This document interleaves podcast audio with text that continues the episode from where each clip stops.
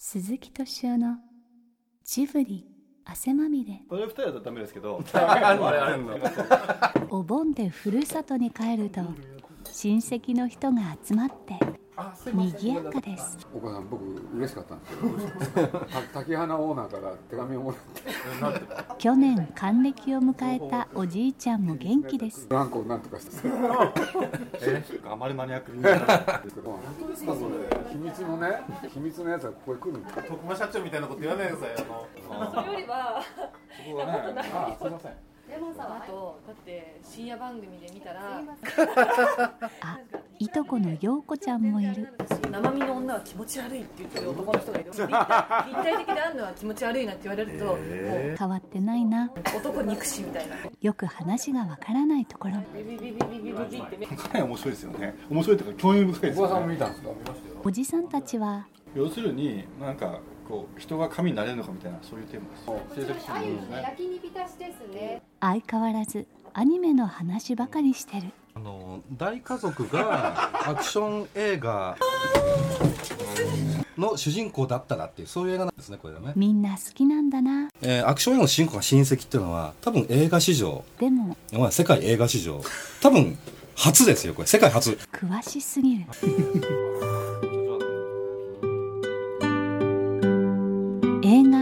サマーウォーズ」の細田守監督。そしてプロデューサーの4人。日本テレビの奥田誠二さん。高橋望さん。角川書店の渡辺隆さん。そしてマッドハウスの斉藤雄一郎さんがおじいちゃん。いや鈴木さんを囲んでいます。あのねはっきり言って3人上がってますよこれ毎回ラジオで。あ上がってんの？バカみたい。に特に斉藤さんなんかなんでそんな お母さんが今もう顔がなって泣きそうになってるでしょ普段もっといいこと言うんですか？そう。頭さんはどっかな。あまあでも緊張してんの？あそれもうね反射神経。なんで？そんなバカなそれは何？アニメージュの頃のこと。そうそうやっぱ上司ですからね。鍋は元ねアニメージ。完全に上司ですからね編集部員の。斎藤君は俺と何の関係もない。全くはい。いやでもねでもこの業界入ったのは入りたいと思ったのは鈴木さんの影響が本当強く。あれなんで。鈴木さんに憧れて。鈴木さんに憧れて本当にもう叩いたって感じなんで。自分にも受けたですから本当に。当時雇ってないって言われましたけど。でも少なくとも鈴木さんにいろんな人生をねそれぞれの人生を考えて。やそうですね。僕もそうだ。みんなそうじゃんミラさんもそうでしょ？はい。ね。とまあそんなようなでこれ上田になったんですか？私結婚しまして、はいはい。ええ。ご挨拶に伺わなきゃ。あじゃあ奥さんの実家が上田だったんだ。説明長かったですけど実はそうなんです。なるほど。鈴木敏夫のジブリ汗まみれ夏休みスペシャル。今夜はジブリにほど近いお蕎麦屋さんで繰り広げられたサマーウォーズな夜をお届けしたいと思います細田守監督のね「あのサマーウォーズ」が完成してそれをジブリのみんなで見るっていうそういうのがありまして岡田さんがエグゼクティブはい。プロデューサーなんですよね、はい。なんかそう書いてありましたね、はい。高橋何何やってんの、どこに名前書いてるか分からなかったの隅の方に書いてああそうなんだ。る隅の方に書いてあうん。るプロデューサーでしょ。あプロデューサーなんだ。このこちさんにそういえばさんまがプロデューサーだったよね。でまあそんなことを言ってる間に実は今日はあの細田監督にもねちゃんと来てもらいましてちょっとこんにちは。あこんばんは。自己紹介してもらう。なんでこんにちはになっちゃうの？自己紹介してください。どうもはじめまして。あのサマーウォーズの監督の細田守と申します細田君は、なぜか僕は知り合いなんですよね。あもう。その企画は喋んない方がいいか、うん。ある映画を作ってもらおうとい。うことでジブリでね、はい。しばらく、はい。えーいてもらったことがあって、俺でまあ僕の認識では、まあそれがね、えーあるところまで行ったんですけれど残念ながら形にはならなくて。で僕の認識ではねあのーまあ、僕らスタジオジブリの作り方でも細田君は何しろ東映動画っていうところで育ったっていう経緯があってそのやり方の違い？それがなんか大きかったかななんていう気がちょっとしてるんですけれどね。でまあその時のね何しろ担当が今高橋だったんで それが回り巡って今回やってるんだね。映画を一緒にやらせてもらったわけですね、そういうこともあるんだね。最初うっと思ったの？うっていうかうーんとねその時はむしろ、えーとどうせ小川さんがそれを話持ってるって大体もうやる気持ちになってることが多いので、だから「どう?」って言ったらそれもややる気なんだと思った。他でやだと思うけどね日本テレビでやるって話なわけだからね、今はね高橋は日本テレビにいますから。日本テレビにいるんですよ。昔ジブリで今日うん。でもともと鈴木さんも言ってたように僕は日本テレビに移動する移動するっていうか鈴木さんに追いやられたというか。おいやあのその時の日本テレビ入れてよかったじゃん。本当によかった。です給料も上がっちゃってたので。ありがたい話でもう本当に。それで、まあ、それはいいんですけどした時にやっぱりそのまあもう年もと年だったんで4044ぐらいだったと思うんですけどこれは応援しなきゃいけないなと思ったっていう。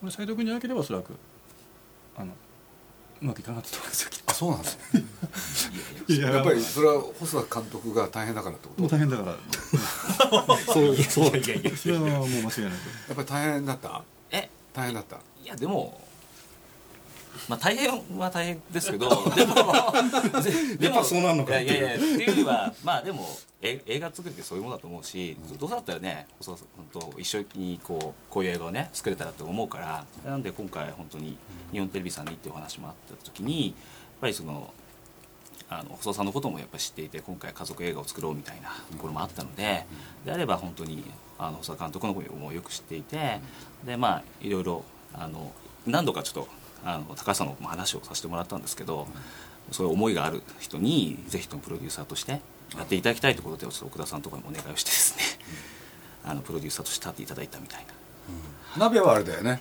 はい。時をかける少女に続いてってことだよね、そうですね、うん。まあ。その時の縁があるから、う。ん。その時も斎藤君は関わってはい、プロデューサーでした。はい。強力なプロデューサー陣に囲まれて。三人が。ありがたいですね。三人がああでそうだ。しかもメインでいて、うん。四人がかりさっきねジブリで、あの見てもらったんですけれどね結構泣いてる人がいたしあの多分評判いいんだろうなってあのそれともう一つあのねあのいろんな会社の人がねジブリに映画を持ってきてくれるんですよ、そこでねどんだけお客さんが、要するにジブリのスタッフだけどね入るかでね大体この映画ってどうなるかって分かるんですよ。鈴木さん前からねバロメーター。そうそうそうそう、うん、でそれで言うと今日はいっぱい来てたから。ね昨日で昨日もやったでしょ？満杯だったでしょ？だからねテストスクリーニングだったのにそこへ潜り込んだやつが結構いたのよ。でもとにかく力作でしたよね、うん、だから僕は細田君との付き合いの中ではすごい覚えてたのがねえあのーなんて言ったっておば自分のおばあちゃんに見せる映画を作りたいって、俺で言うとね今回の映画はまさにそれだったのかなって、なんかそんな気がしましたけどね。だからあん中におばあちゃんが出てきたけれど、あれがえあの声が？彼女。藤澄子さん。え今澄子っていうの？あそうです。名前変わったっていうか、純子じゃないの、はいあのそうですね。東映時代は、えー、藤純子さんそう。富士っていう字が違うね。漢字が、そうですね。えー漢字二も二文字になりましたね。あのあ誰が一族をこう、誰が選んだの？えー一応私がですね。え細田君がお願い。藤純子さんにお願いしようって言いだ言い出したの？はい。へえあれびっくりした正直言って。これでななんでかっていうとねあのあのなんていうかな意外なキャスティング、でありながら結果としてはすごいうまくいってた、うんこれで僕は藤純子っていう人の映画をね何しろデビューの時からずーっと見てきた人だから「しちゃらか社員」っていうのがあってね、でその番組は、えー中田大丸ラケットっていう人がそのしちゃらか社員いい加減な社員をやるっていうんで、会社ものなんですよね。そしたらそこにね出てたのが今をときめくあの森光子さん、でこの人がそこのねヒロインとして活躍したんだけどある時引退されてその番組としてはね。その後にね来たのがね藤純子さんだったんですよ。今日のやつ見たらねああいう役でしょ、えーそれこそ凛としてるおばあちゃん。を少しコミカルにやったでしょ。でそのコミカルっていうのは僕が知る限り藤純子がやってきたその演じてきた歴史の中でいうとそのデビュー以来なんですよ。デビュー以来ねああいう喋り方してないの。だからねすごい印象に残ったんですよ僕だってまさか藤純子さんがアニメーション映画に出るなんて思わないもん。だから僕は何も知らずに見たんであのクレジットのところで藤純子と見てね正直言ってびっくりしたの。えあれ藤純子だったんだと思って。で誰だろうと思ってたの。あの上手だったから。ありがとうございます。いやいやいやいやセリフあのおばあちゃんのセリフ一個一個が結構こう胸の中にズーンとこう響くんですよ、だからあのアクション映画っていうと4枚だとね大概夏の大作映画であのアメリカ人のね、あの白人男性がねこう大体こう毎夏毎夏世界を救ってきたわけですよ、まあ、僕らがあのアクション映画をね夏に作ろうって時に、えーまあ自分40歳ぐらいですけどどうもピンで世界を救う気はしないなとじゃあ日本人だったらどういう力があったら世界を救えるのか。でそういった時にあのふっとこうひらめいたのがあ親戚だったんですよ。で親戚あの夏に親戚みんな集まりますけどもその親戚が、えー世界を救う主人公だった。って思った時にこれ変わってるし日本的だけどなんかやっぱ変わってるしちょっと一風変わった、えーアクション映画ができるんじゃないかなと思ったっていう。なんていうかな本当にあのひと夏の、えーみんな帰省するじゃないですか家に、うん。田舎に、で田舎帰っていろんな懐かしい人に会ってでそれでもう一回リフレッシュしてまたってしかもそれがその世界崩壊の危機をですね救うと。救うというね、本当に小さいところから大きいところへこう広がりがこう家族だけじゃないですよね。親戚まで入ってる親戚もまあだから一族老頭ってやつあそういうことですねうん。一族老頭おじおじいさんってよくほら自分の親戚にもおじとかねいいおおじもいればろくでもないようなおじもいるわけでしょ、うん。でも結局そういうそうろくでもないって言いながらもその親戚の人が喋ってるのを聞いてるのがすごく好きだったんですよ、確かに家族っていうとあれかもしれない。なんか親戚だった。私も家に毎回帰っている家族じゃなくて思い描いたのはその子供の頃おじいちゃんとかおばあちゃんとか、お父さんの兄弟お母さんの兄弟が集まっていた風景を思い描いてたんですね。だから変な話そのずっとその野球中継を見てる人もいたじゃないですか。だからそういうその必要必要な人って変ですけど関わってる人だけ描くんじゃなくてそこにいるその子供たちも含めてそのそう親戚っていうのが本当に新しい感じはしましたね。なんか。高橋なんかさ、親戚好きなの？全然 いやななんでかっていうとねあの斉藤君は？親戚は？親戚ですか、まあうまくやろうと頑張ってますよ。そういう感じですよね。新しい僕僕も。疎遠なんですよね、だから好きとか嫌いとかじゃなくて会う機会がもうないですよね。でも会わなきゃいけない時ってあるじゃん。ありますありますね。お正月とか、うん。お盆とかそれこそ。そそれ好きなの？うん。あの不思議ですね、細田君はどうなの？僕は正直言ってねあのあんまり仲いい親戚じゃやっぱりないと思ってたというかな、うん。そっちの方が多いよねでもうん。そう。現実は。ちょっと面倒くさいし、うん。なんか面倒じゃい？ない、親父の世代でなんかいざこざがあったらしくていとこたち聞いても分かんないし、けどなんかそういう雰囲気だけは残ってて、うん。家同士仲悪いっていうなんかあ本家と分家なんて言って。うんで要するにさ現代みんなが遠ざけてきたもんでしょ、うん。いわゆる親戚なんて、でもそれをこの話の中心に置いたわけでしょ、そうなんですよ。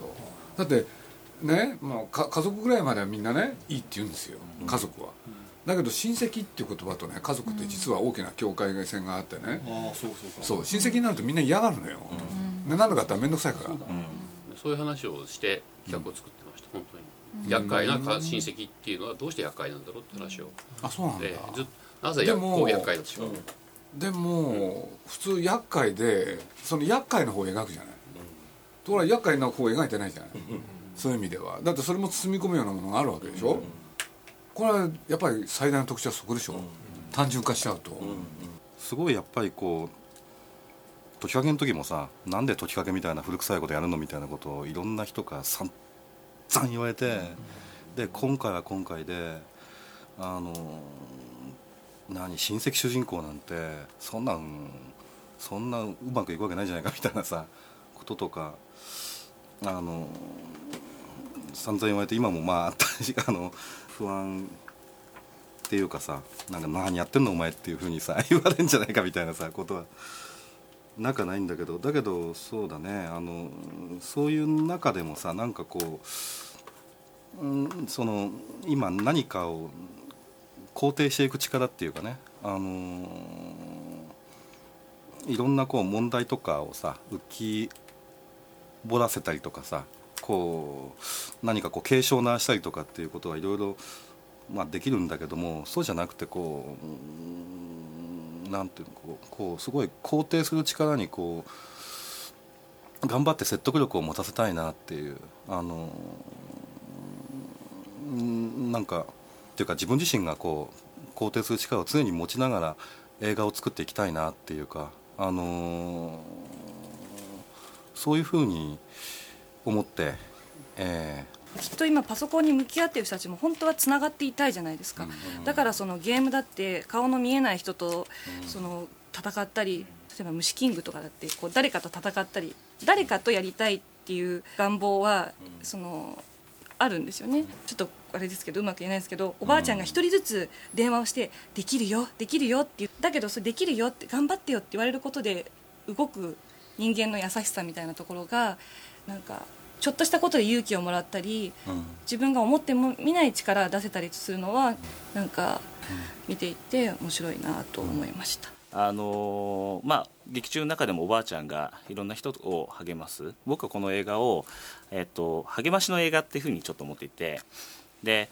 励ますことによって励まされた人たちが喜ぶだけではなくて励ました人間がまたあの人とのつながりを手に入れたいとか足し算になっていくっていう。減っていかないね。減っていかないです。もうねあのシナリオ別にシナリオがつまんなかったわけじゃないんだけどシナリオから絵コンテになり絵コンテからそれからまあラッシュになりラッシュでセレブが入る。どんどん面白くなってどんどん面白くなってなってった。これはね本当にねびっくりしましたね。やっぱりアニメーションっていうのがある種の総合芸術だってことを今回初めて本当に効果を持った。あの別に皆さんどうことじゃないけどね僕もっとアニメーションでなななんて言ったらいいのかな。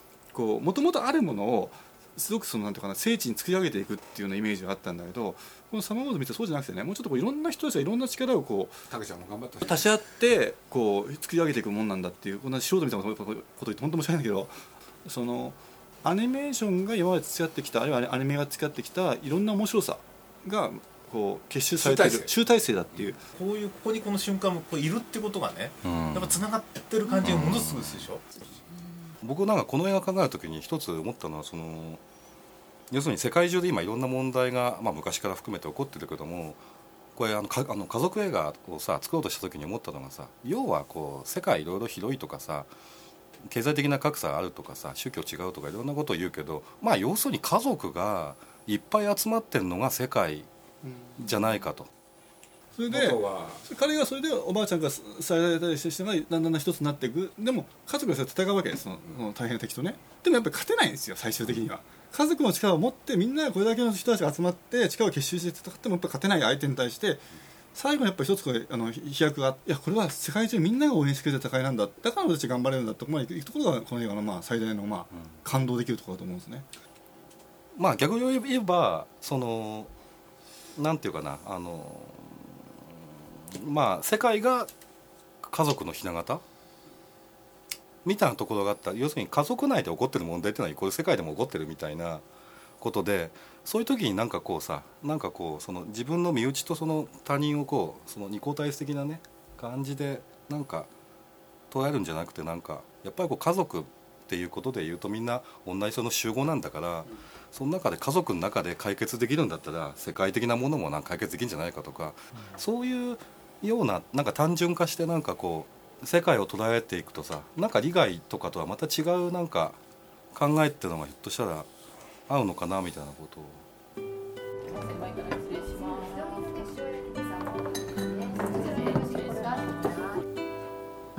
思ったりしたんですけどね。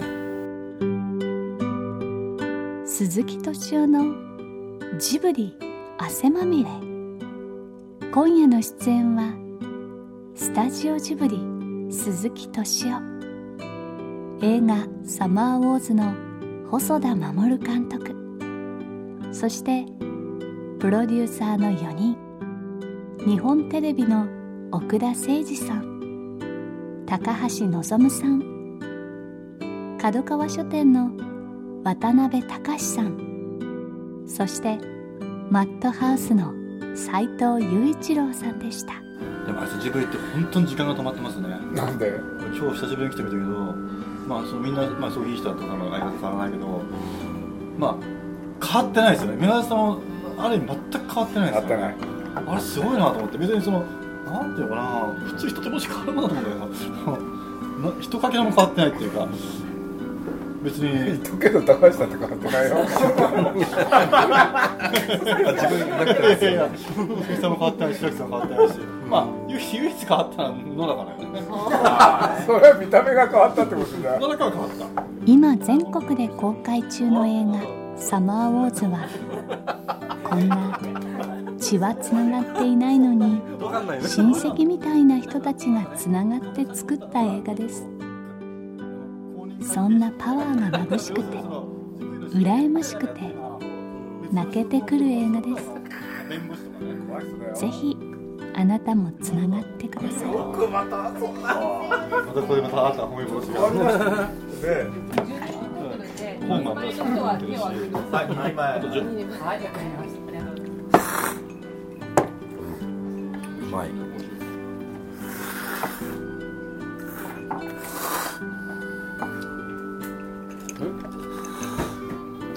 二つも来ないですか？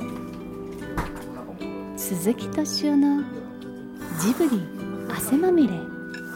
この番組はウォルト・ディズニー・スタジオ・ホーム・エンターテインメント。読売新聞。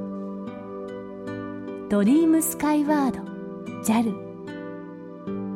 町のホットステーション。ローソン。アサヒ飲料の提供でお送りしました。